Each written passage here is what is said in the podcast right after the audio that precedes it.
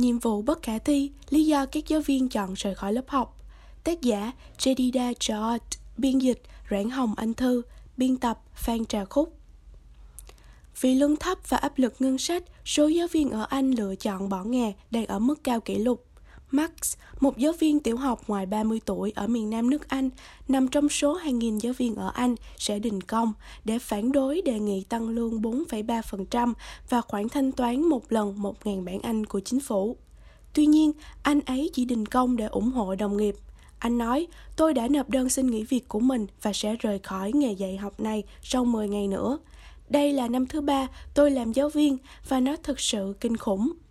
Max là một trong số hàng ngàn giáo viên đã chia sẻ với Guardian về lý do tại sao họ quyết định nghỉ việc hoặc đang cân nhắc làm như vậy. Nhiều người cho rằng những yêu cầu ngày càng tăng đối với giáo viên không thể chấp nhận được. Căng thẳng liên quan đến các cuộc kiểm tra của Ofsted và lương thấp là những phàn nàn chính của nhóm giáo viên này. Họ cũng chỉ ra rằng việc không tuyển dụng đủ giáo viên đồng nghĩa với việc quy mô lớp học tăng lên và chất lượng bài học bị ảnh hưởng.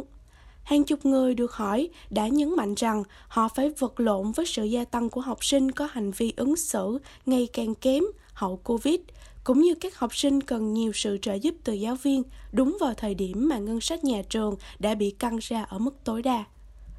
Cuộc khảo sát lực lượng lao động mới nhất của Bộ Giáo dục DFE cho thấy 40.000 giáo viên đã nghỉ việc tại các trường công lập vào năm ngoái, gần 9% lực lượng giảng dạy và là con số cao nhất kể từ khi cơ quan này bắt đầu công bố dữ liệu vào năm 2011, trong khi 4.000 giáo viên khác đã bắt đầu nghỉ hưu.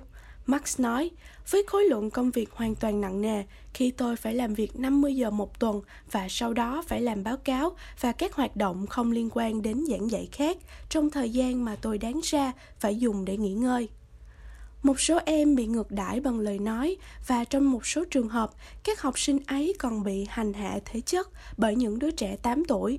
Tuy nhiên, nhà trường không có khả năng cung cấp cho trẻ em khuyết tật có nhu cầu giáo dục đặc biệt do thiếu chuyên môn và thiếu sự hỗ trợ cùng với áp lực và kỳ vọng cao mà các giám đốc nhà trường đưa ra. Max cho biết, đối với lớp học có 27 học sinh của mình thì có đến 1 phần tư có nhu cầu giáo dục đặc biệt một số em mất chứng tự kỷ nhưng không nhận được hỗ trợ gì thêm vì lớp học lúc nào cũng chỉ có mình tôi đảm nhiệm. Khi các em này không đạt được kỳ vọng dành cho lứa tuổi của mình, thì tôi sẽ là người bị chỉ trích và bị phạt. Đây quả thật là nhiệm vụ bất khả thi. Các giáo viên ở các trường trung học công lập cũng đang phải trải qua những vấn đề tương tự. Lucy, một giáo viên lịch sử tại một trường tổng hợp lớn ở phía tây nam nước Anh, cũng sẽ đình công vào thứ tư, mặc dù cô ấy sắp rời khỏi trường công lập chỉ một năm giảng dạy. Cô nói, tôi đang chuyển đến một trường tư thục, điều mà tôi chưa bao giờ nghĩ mình sẽ làm. Vì vậy, trong khi giáo viên vẫn là chức danh công việc của tôi, tôi sẽ là một phần trong số liệu thống kê về những giáo viên rời bỏ giáo dục công lập. Tôi hoàn toàn ủng hộ các cuộc đình công của giáo viên, Quy mô lớp học từ 27 đến hơn 30 học sinh đồng nghĩa với việc không có cơ hội cho phản hồi theo từng cá nhân hoặc trao đổi trực tiếp một một với học sinh. Lucy cho biết, năm giáo viên khác ở trường của cô là những người chỉ mới bắt đầu sự nghiệp giảng dạy của họ trong vòng 2 năm qua cũng sẽ rời đi. Tôi không cảm thấy mình là một giáo viên mà đúng hơn là tôi trở thành người trong trẻ đến 3 giờ chiều vì hành vi của học sinh không hợp tác cho việc học Tôi đã sốc khi thấy thái độ học tập của các em khi chúng thường từ chối hợp tác với giáo viên và thậm chí bỏ qua những nhiệm vụ cơ bản như mở sách ra dù các bạn đến từ gia đình khó khăn hay dư giả. Các em đến trường mà không có dụng cụ học tập và tôi phải cung cấp bút mực và bút chì nhiều lần trong ngày mà không nhận được hỗ trợ gì từ nhà trường. Tôi đã từng bị học sinh chửi bới, phá hỏng bản trình bày hay thậm chí là bị ném đồ đạc vào người. Tôi thật sự căng thẳng, chán nản khi chứng kiến cách mà những đứa trẻ lớn lên. Tôi là một người thiên về cánh tả nên tôi đã chọn việc làm tại trường công lập để làm điều gì đó tốt đẹp. Tuy nhiên, giờ đây tôi tin rằng nếu chính phủ không thể tăng mạnh tài trợ cho giáo dục, họ nên tập trung vào việc mang đến cho những đứa trẻ tích cực học tập những điều kiện tốt hơn. Lucy cho biết việc thay đổi công việc sẽ khiến chi tiêu của cô bị cắt giảm đáng kể vì khu vực cô sắp chuyển đến có mức sinh hoạt phí cao hơn.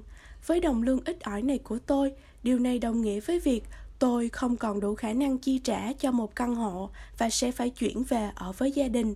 Nhưng ở trường mới này, tôi sẽ chỉ có 15 học sinh mỗi lớp và đây cũng là động lực chính cho sự chuyển đổi này của tôi.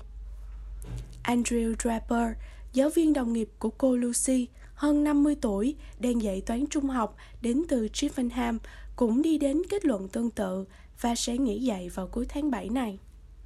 Tôi đã nộp đơn xin nghỉ việc sau 8 năm làm việc ở vị trí này. Đây là một quyết định khó khăn, có rất nhiều lý do khác nhau, nhưng các cuộc đình công hiện tại và phản ứng của chính phủ đã khiến tôi đặt câu hỏi về những nỗ lực và cam kết của mình đối với nghề nghiệp mà tôi yêu thích và theo đuổi này. Tôi cảm thấy nghề này không được tôn trọng. Giống như nhiều đồng nghiệp của mình, Draper nói rằng mức độ căng thẳng gia tăng khiến ông không thể tiếp tục công việc. Tôi thường làm việc 55 giờ một tuần và thường dành 4 giờ vào mỗi thứ bảy để lập kế hoạch.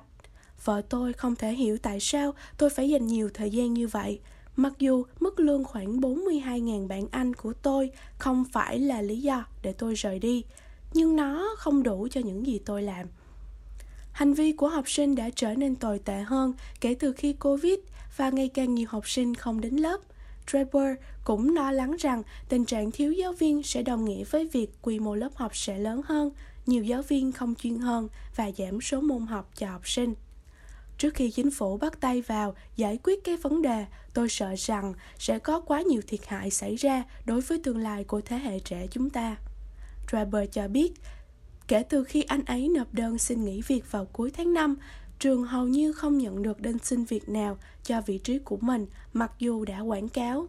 Một giáo viên dạy toán khác cũng sẽ rời đi và trường hiện đang ở trong một tình thế rất khó khăn, điều mà tôi cảm thấy tồi tệ. Tôi chắc chắn sẽ nhớ về những việc mà tôi vẫn làm để giúp đỡ học sinh phát triển giáo dục và xã hội nhưng tôi sẽ chuyển sang ngành kỹ thuật với mức lương được cải thiện hơn và quan trọng hơn, tôi sẽ chỉ làm việc 37 giờ một tuần và không cần phải làm ngoài giờ thêm một phút nào cả.